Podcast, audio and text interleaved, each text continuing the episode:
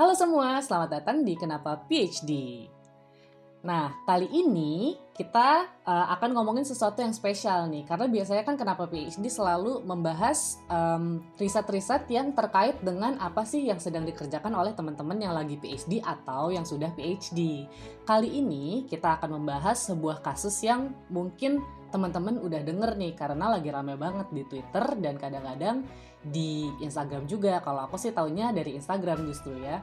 Dan waktu aku pergi ke Twitter, wah ternyata kasus ini menakutkan juga. Kasus ini bisa teman-teman cari kalau yang belum tahu. Um, itu kata kuncinya adalah uh, kasus bungkus jarik gitu. Jarik itu J A R I K uh, kain batik lah sebenarnya ya. Nah kasus bungkus jarik ini aku nggak akan cerita lah kurang lebih seperti apa. Tapi yang jelas menurut aku ini tuh permasalahan dari sebenarnya ternyata orang Indonesia itu atau bahkan bukan orang Indonesia ya eh, mahasiswa-mahasiswa di Indonesia dulu lah terutama mereka masih kurang mengerti bagaimana sebuah riset itu bisa dilaksanakan dan bagaimana uh, mereka harus bersikap saat sebuah riset yang katakan riset bahkan kita juga nggak tahu itu beneran riset atau hanya dimanfaatkan oleh orang lain gitu ya uh, bagaimana caranya kita bisa melaporkan hal-hal yang menurut kita kurang nyaman gitu. Dan sebenarnya ada nggak sih etika-etika tertentu pada saat kita melakukan riset, tapi risetnya itu subjek penelitiannya adalah manusia juga. Bagaimana kalau manusia tersebut tidak merasa nyaman? Bagaimana kalau uh, mereka menolak? Atau kira-kira sebenarnya ada nggak sih etika-etikanya? Karena kita kan udah belajar ya sekitar minggu lalu lah kurang lebih sama Daryl bahwa sama hewan saja kita punya etika tertentu. Bagaimana dengan manusia? Nah itulah kenapa hari ini aku mau ngajak ngobrol Pak uh, Rahmat Sarwo Bekti atau aku biasa panggil sebagai Pak Bekti. Pak Bekti ini adalah seorang mahasiswa S3 di School of Medicine, sekarang sudah tahun ketiga topik penelitian Pak Bekti sendiri merupakan profesionalisme di pendidikan spesialis. Jadi Pak Bekti ini selain dia uh, adalah seorang akademisi, dia juga seorang dokter nih teman-teman. Jadi akan nyambung banget sama topik yang kita bicarakan pada saat ini. Jadi sekali lagi teman-teman kalau misalnya masih penasaran, cari aja ya. Uh, topiknya itu adalah uh, kata kuncinya kasus kain jarik kira-kira kayak gitulah. Aku agak kurang enak ngomonginnya di sini. Pokoknya um, ya bisa dibilang penelitiannya ceritanya aku juga nggak tahu dia penelitian atau tidak dia minta uh, beberapa orang itu ngebungkus dirinya seperti pocong gitulah ya uh, dan ya itu kan menyeramkan gitu ya. Dia dia harus seperti itu selama 2 sampai tiga jam. Aku pun tidak tahu itu benar atau tidak tapi takutnya ada kasus-kasus seperti ini setidaknya kita tahu apa yang harus kita lakukan. Oke, kita sapa Pak Bekti dulu ya. Halo Pak Bekti, selamat sore. Selamat sore, halo Gaby. Iya, apa kabar Pak Bekti selama uh, lockdown ini nih? Kangen Baik. kampus kah Pak? Alhamdulillah kangen. kangen Indonesia sih sebenarnya, coba. Oh iya. Tapi seru lah ya, maksudnya ya, ya. Uh, mudah-mudahan penelitiannya masih bisa jalan nih ya Pak selama ini. Sudah alhamdulillah uh, so far data gathering sudah. Jadi tinggal nih fasenya fase analisis ya, mm -hmm. reflexivity, writing ya gitu gitulah fase-fase paling menyenangkan tuh udah nulis ya pak kayaknya ya ya ya. Di, yeah, yeah. selalu di, selalu di, dibuat menyenangkan gitu. Cari seribu satu alasan untuk membuat apa yang kita kerjakan menyenangkan. Iya bener banget pak oke iya pak jadi um, begitu saya tahu kasus ini nih pak saya tuh langsung kepikiran karena pak Bekti ini um, teman-teman pernah ngebawain materi mengenai uh, ethics gitu untuk uh, komunitas kami di Leeds. Jadi di Leeds itu kita punya uh, event nggak event lah ya acara lah ya acara-acaraannya anak-anak PhD namanya curdis ya itu cerdas curhat akademik. Nah curhat akademik ini biasanya kita cerita mengenai fase transfer transfer itu kayak dari tahun pertama ke tahun kedua sampai terakhir gitu ya. Jadi itu kayak ujian pertamanya kayak ujian proposal lah kalau di sini. Terus kadang-kadang kita ngomongin hal-hal yang lebih luas Pak Bekti ini khusus kemarin ngomongin soal ethics. Nah, mungkin Pak Bekti bisa jelasin dulu kali ya, sebenarnya konsep ethics itu seperti apa sih Pak? Kenapa sih ethics itu penting dalam sebuah riset atau penelitian? Oke, jadi research ethic uh, atau biasa kalau di dunia uh, penelitian sekarang dikenal dengan research ethic clearance. Jadi jadi upaya yang dilakukan oleh uh, peneliti untuk memastikan bahwasanya penelitian ini tidak breaching hak-hak orang lain atau tidak melanggar hak-hak uh, orang lain. Jadi disebut etik karena memang panduan utamanya itu adalah uh, morality. Jadi jangan sampai riset yang terutama yang melibatkan human ya, melibatkan manusia itu melanggar hak-hak dari manusia gitu. Karena prinsipnya eh, ya sebenarnya dengan semakin semakin sadarnya orang terhadap hak hak hak asasinya gitu sebagai sebagai manusia gitu. Uh, dan uh, you know lah uh, riset itu sekarang menjadi salah satu bisnis uh, yang yang lu, luar biasa besar gitu. Peredaran uangnya luar biasa karena funding riset itu uh, miliaran dan triliunan gitu. Nah ternyata uh, dari dari sejarah sejarah sejarah riset membuktikan ada beberapa riset itu yang ternyata melakukan eksploitasi yang melanggar hak-hak kemanusiaan gitu, hak-hak dasar manusia. Nah, sehingga para para researcher kemudian e, merumuskan hmm, semacam panduan gitu ya, panduan garis-garis yang mestinya tidak dilanggar oleh seorang uh, seorang seorang peneliti ketika dia uh, mengerjakan uh, penelitiannya. Sebagai satu contoh yang terkenal sekali yang biasanya dibawakan ini kalau kalau di workshop-workshop terkait dengan dengan riset itu adalah Tuskegee uh, riset yaitu riset tentang mungkin teman-teman pernah uh, pernah uh, dengar gitu uh, tentang penyakit sipilis. Penyakit sipilis ini salah satu penyakit uh, menular seksual ya yang dampaknya itu cacat uh, seumur hidup gitu. Jadi karena karena in, karena infeksi kuman yang disebarkan melalui perilaku uh, seksual.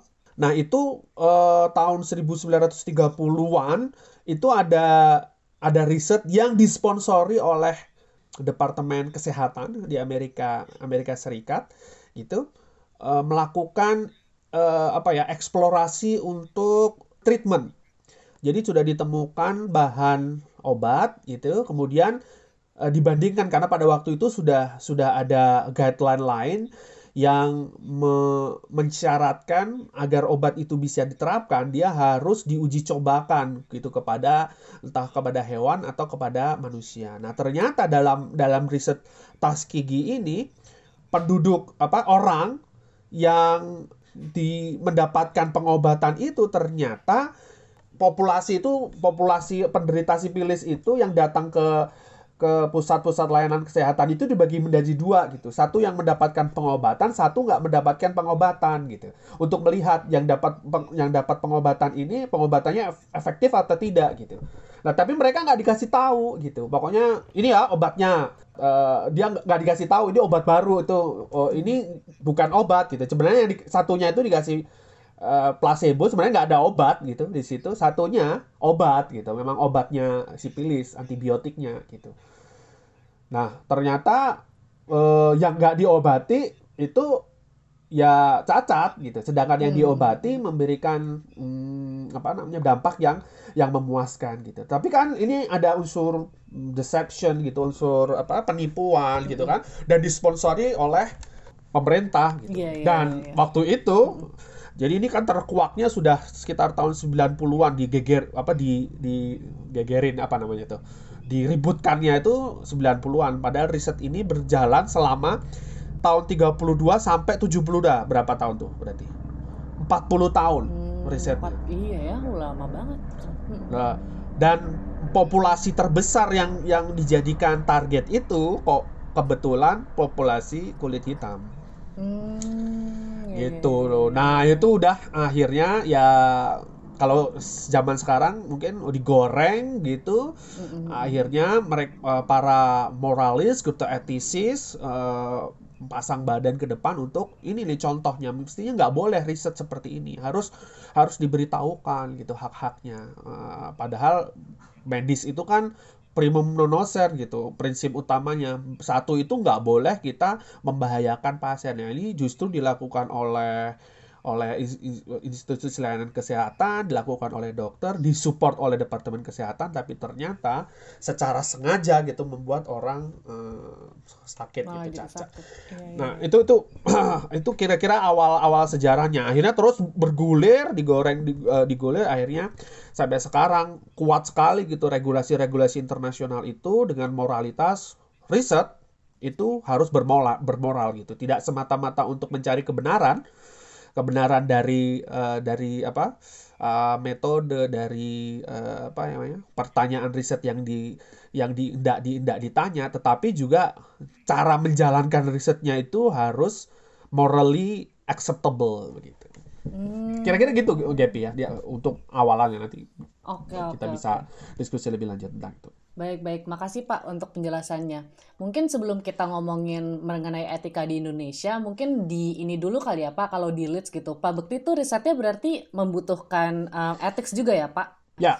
Kalau begitu mungkin bisa ceritain Pak, kalau di Leeds itu paling enggak ya, um, ya di UK ini kan sangat-sangat apa ya sangat-sangat diperhatikan ya yang namanya ethics sangat-sangat penting banget lah buat buat uh, University of Leeds itu dan saya juga pernah karena cukup sering gitu uh, eksperimen-eksperimen terutama kawan-kawan yang sesama PhD gitu ya kayak mereka punya eksperimen apa terus kayak nanti um, volunteernya dikasih lima lima pon kayak gitu gitu lah itu hmm. apa um, pemasukan kecil-kecilan mahasiswa di masa-masa penelitian gitu ya dikasih dikasih lima pon terus selain itu juga kita kayak uh, menandatangani kayak consent form gitu ya. bahwa yeah. saya bersedia begini bagaimana bagaimana gitu nanti kalau misalnya katakan saya nggak nyaman data saya digunakan atau kayak saya mau retract aja lah data saya itu uh, saya bisa kontak ke mana itu saya dari sisi ini ya dari sisi yang dieksperimenin gitu ya hmm. sebagai kelinci percobaan gitu. Nah kalau Pak Bekti sendiri sebagai uh, pihak yang menjalankan ethics itu apa aja sih Pak yang perlu disiapkan gitu untuk meyakinkan bahwa um, yaitu uh, saya menjalankan penelitian ini berdasarkan nilai-nilai moral tertentu juga seperti yeah. itu Pak. Oke, jadi uh, saya mulai dari mana ya? Oke, dari ini aja deh. Jadi di di Leeds itu sama seperti university yang lain di uh, di UK itu punya guideline. Jadi uh, mm-hmm. punya policy dan punya uh, manual manual guideline bagaimana riset itu harus dilaksanakan dan di bagian di bagian bagaimana menjalankan riset itu ada uh, policy dan guideline tentang riset etik. Nah di University of Leeds itu disarankan ada lima ya lima lima jenis riset yang wajib melalui uh, review review oleh peer dan oleh oleh pakar. Mm-hmm. Jadi peer uh, yang jadi sesama yang sesama sub, subjeknya gitu, subjek risetnya sama dan pakar apa namanya etisis lah gitu ya uh, pakar tentang etik. Apa saja itu? Yang pertama research involving living human participants mm-hmm. or the personal data of living human participant. Jadi yang melibatkan partisipan orang hidup gitu uh, human itu harus uh, mendapatkan persetujuan uh, etik laik etik. Mm-hmm. yang kedua adalah riset yang melibatkan bagian dari human ya human tissue ngambil mm -hmm. uh, sampelnya. Berarti ini tidak disarankan living human tissue enggak. Jadi termasuk uh, orang meninggal pun yang uh, sebagian uh, hidupnya eh sebagian dari organnya itu diambil itu harus uh, lolos okay. ethical clearance. Mm -hmm. Yang ketiga, research with the potential for adverse uh, adverse environment in environmental impact. Jadi riset yang berdampak pada lingkungan. Ini baru ini sebenarnya sekitar 10 10 uh, 10 tahunan gitu. Jadi karena ada uh, isu tentang climate uh, climate tentang environment uh, dan dan dan sebagainya itu sehingga sekarang sudah sudah diadopt riset-riset yang beresiko membahayakan lingkungan atau berdampak pada perubahan nature di lingkungan itu harus lulus kaji etik atau like etik. Yang keempat adalah riset involving NHS, NHS eh, pasien. Uh, jadi melibatkan pasien. Uh, jadi spesifik itu orang sakit berarti. Uh, staff atau resources di uh, institusi pelayanan kesehatan itu harus harus uh, lolos etik. Dan yang terakhir scientific and medical research involving animals yang melibatkan uh, hewan itu juga uh, harus uh, lolos etik. Hmm. Nah riset saya karena uh, saya mewawancara spesialis di Indonesia karena living human participants maka harus lolos lolos etik gitu. Nah, apa saja sih yang di, diperhatikan tadi uh, Gaby tanya apa saja sih yang yang, yang perlu uh, prinsip-prinsip. Sebenarnya prinsip untuk research etik itu mirip-mirip dengan prinsip bioetik karena di di materi kedokteran itu terkait dengan profesionalisme dan etik itu diajarkan tentang uh, bioetik. Bagaimana seorang profesional itu behave terhadap pasien, terhadap orang lain, terhadap sejawat yang lain itu sehari-hari prinsip-prinsip apa saja yang perlu dijadikan pertimbangan gitu. Nah itu secara secara secara umum kan ada uh, yang terkenal tuh ada empat itu ya. Jadi beneficence, non maleficence, otonomi, justice ya. Beneficence, non maleficence itu ada yang memisahkan itu jadi empat. Otonomi dan dan justice. Ditambah lagi yang baru-baru itu honesty gitu, kejujuran. Jadi yang pertama beneficence non non maleficence. Non maleficence itu primum non nocere. Jadi apa yang kita lakukan itu tidak boleh membahayakan orang lain. Sebagai researcher itu harus harus declare, harus disclose semua protokol protokol protokol risetnya itu dan kita harus meyakinkan komisi etik itu bahwasanya metodologi yang kita gunakan uh, epistemic practice sekarang keren kerennya itu tidak tidak membahayakan orang lain gitu tidak membahayakan partisipan khususnya. Nah sekarang ditambah lagi lima tahun terakhir itu ditambah tidak hanya membahayakan partisipan tapi juga tidak boleh membahayakan researcher gitu. Hmm. Jadi okay, okay, okay, uh, okay. beneficence riset yang kita lakukan itu bermanfaat gitu. Jangan sampai manfaat yang didapatkan itu tidak tidak apa ya tidak balance dengan effort yang kita keluarkan gitu. Jadi uh, entah itu manfaat saat itu juga maupun manfaat untuk uh, keilmuan gitu. Jadi pengembangan keilmuan yang akan menjadi produk dari riset itu itu mestinya harus benar-benar worth it gitu. Uh, dengan beban yang akan ditanggung oleh researcher maupun oleh uh, partisipan.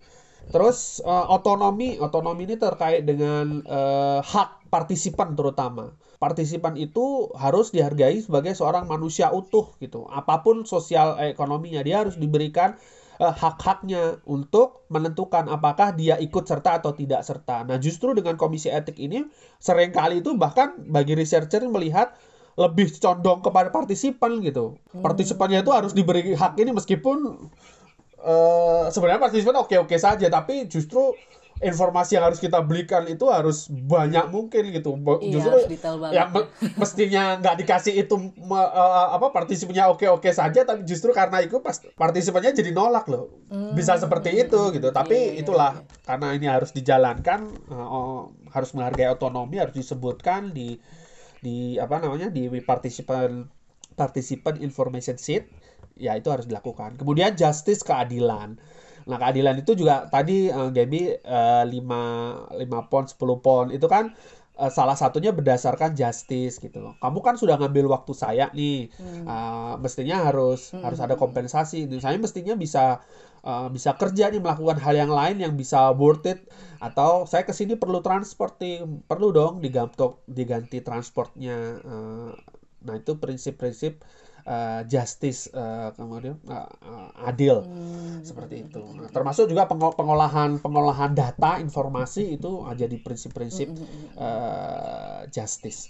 Kira-kira itu secara umum. Nah, nanti biasanya di tiap-tiap institusi, khususnya di di University of Law itu ada ada guide, ada form yang di situ ada pertanyaan-pertanyaan dan itu semua prinsip itu sudah dituangkan dalam pertanyaan-pertanyaan uh, itu. Nah, pertanyaan sih umum gitu, tapi kita biasanya di, diminta untuk mengikuti kursus gitu. Jadi sebelum sebelum riset dimulai kita harus mengikuti kursus terkait dengan etik itu untuk dikasih semacam uh, kapita selekta gitu kasus-kasus loh. Ini loh kasus-kasus ini. Atau kita diminta untuk ya, kalau ada kasus seperti ini kira-kira ini breaching apa? Prinsip, prinsip uh, breaching apa? Nah, ini yang nanti bisa digunakan menjadi referensi untuk kita saat me meyakinkan para reviewer bahwasanya apa yang kita lakukan itu uh, sudah on the right track and morally acceptable. Hmm, oke oke baik Pak. Jadi tadi Pak Bekti udah cerita ya topik-topik penelitian apa aja kalau di UK mungkin ya nggak cuma di Leeds yang harus pakai uh, ethical review gitu dan juga uh, Pak Bekti tadi udah cerita mengenai uh, prinsip-prinsip etik tadi yang beneficence, non maleficence, uh -uh. autonomy dan justice gitu ya. Dan tadi satu lagi honesty ya tambahannya ya Pak ya. Yeah.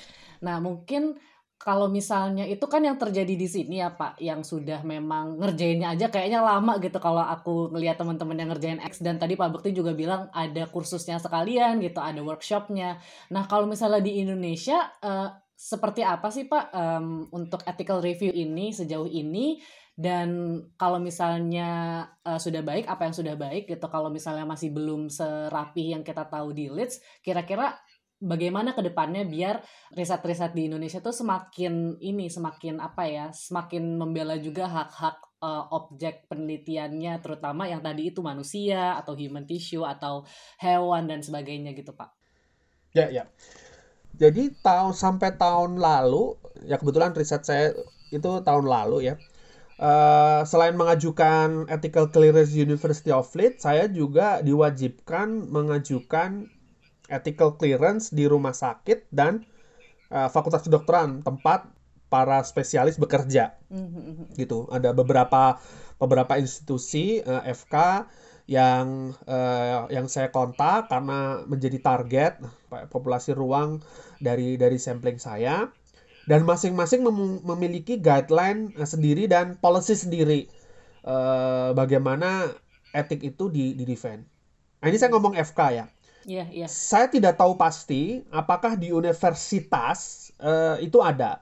Kalau di di di kampus saya di fakultas uh, di di Universitas Brawijaya itu saya yakin belum ada. Jadi hmm. di university guideline terkait dengan uh, apa namanya riset etik itu basisnya bukan di universitas tapi basisnya itu di fakultas-fakultas uh, masing-masing. Hmm. Gitu. Jadi ada yang mensyaratkan, ada yang uh, tidak mensyaratkan. Tapi kalau bagi riset yang kaitannya dengan pasien, dengan uh, human participan untuk bidang uh, medicine, saya bisa menyebutkan kalau itu dilakukan atau fundingnya melalui FK pasti harus research et etik ada gitu. Mm-hmm. Nah, bagaimana dengan misalkan di law, di di psikologi atau di sosiologi atau di mana di visit yang mm-hmm. melibatkan melibatkan human terus terang uh, saya tidak tidak tahu. Tapi kalau okay.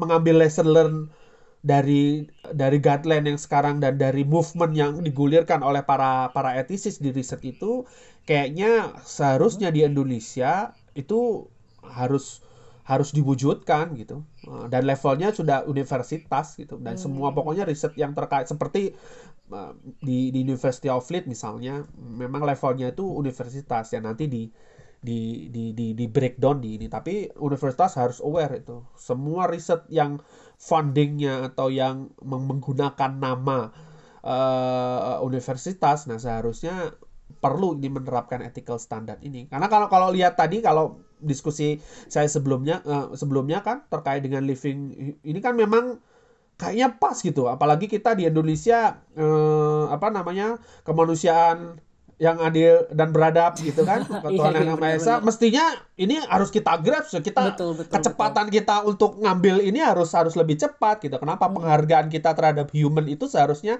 sense kita kan lebih lebih tajam ya mestinya dibandingkan dengan eh, negara-negara uh, di uh, apa namanya di Eropa atau Amerika.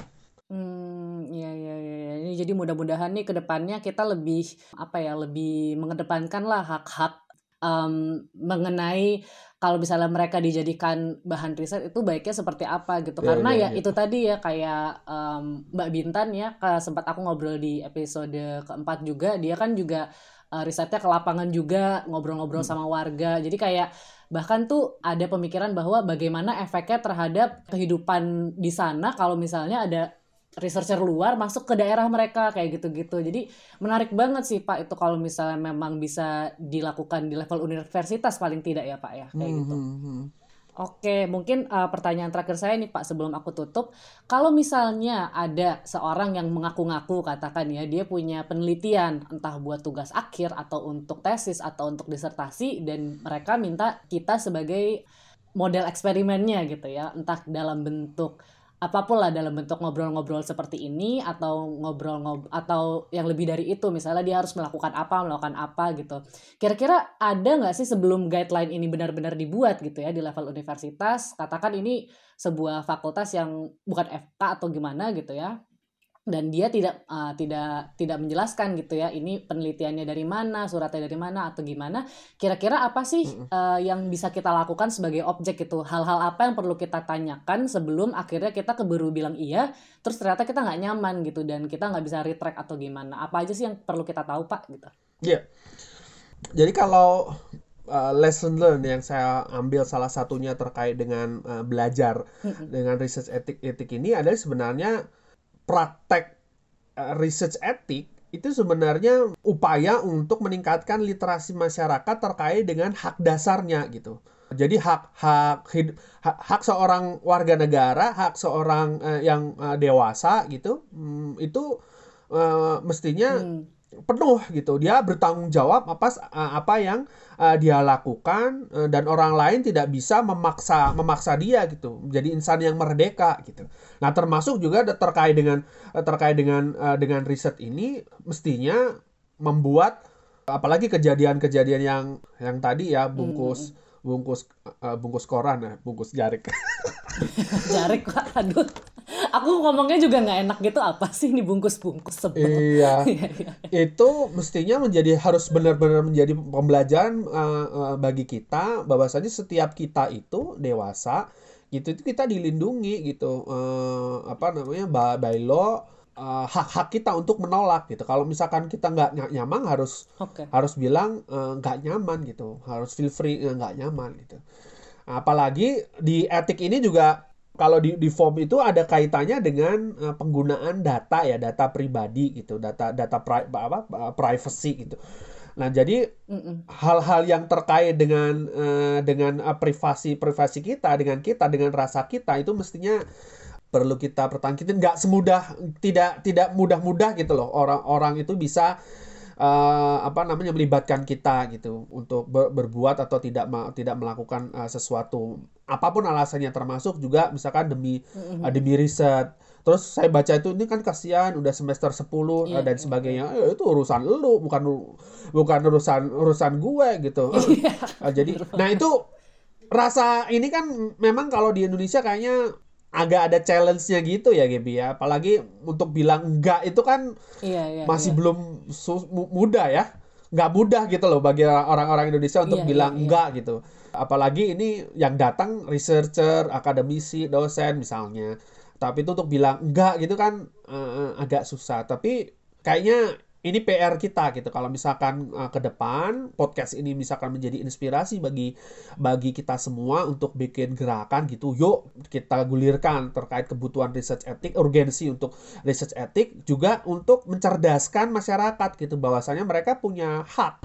Kita setiap kita punya punya hak untuk terlibat atau tidak terlibat di dalam di dalam riset itu sebagai hmm. penghargaan hmm. dari uh, human right kita gitu uh, rasa nyaman itu itu hak kita gitu.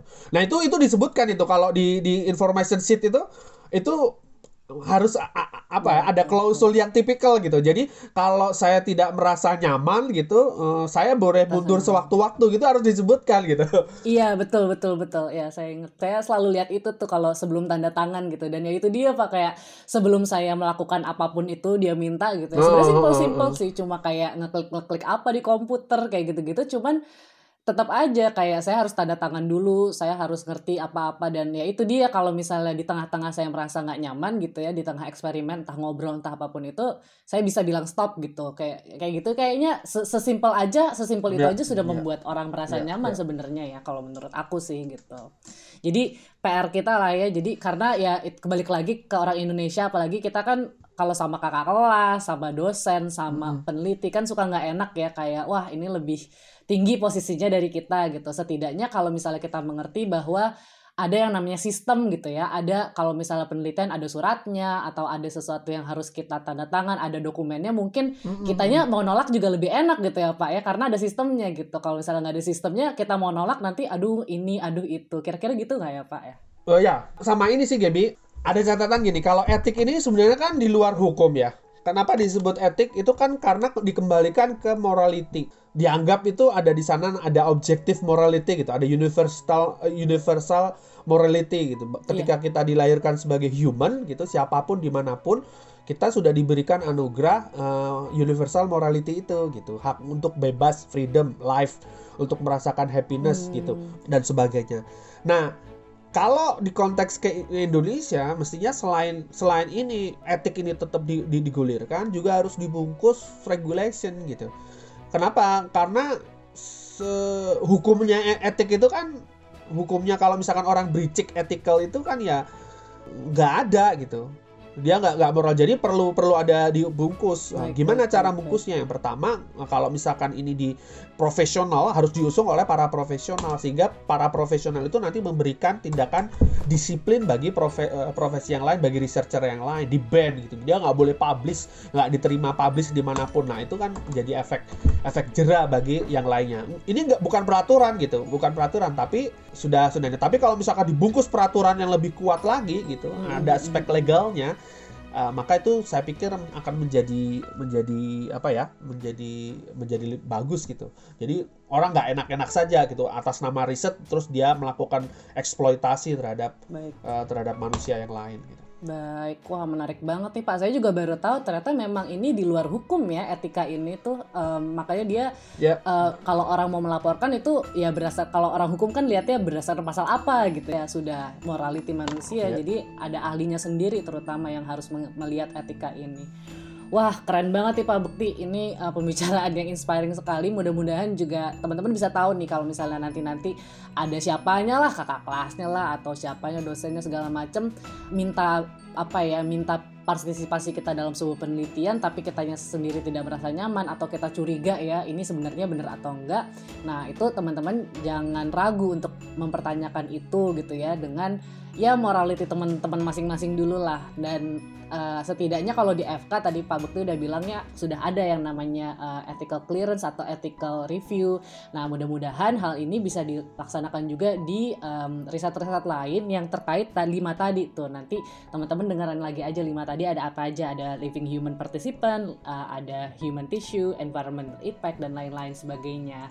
Gitu. Terima kasih banyak nih Pak Bekti atas waktunya dan sharing-sharingnya. Mudah-mudahan bisa ini nih bisa menjadi inspirasi juga buat uh, teman-teman di sini dan kita juga semakin tahu bahwa yang namanya riset itu ada aturannya jadi nggak nggak langsung aja riset ini itu ini itu ada dasar-dasarnya kenapa kita riset ini itu dan uh, bagaimana impactnya baik uh, aku tutup podcast ini uh, kita ketemu lagi di podcast kenapa PhD setiap hari Selasa dan siap-siap ya kalau ada episode dadakan seperti ini lagi oke jadi kenapa PhD kenapa tidak Iya, oke. Selamat sore Pak Bekti. Bye. Sore Gaby, sukses ya. Iya, sama-sama.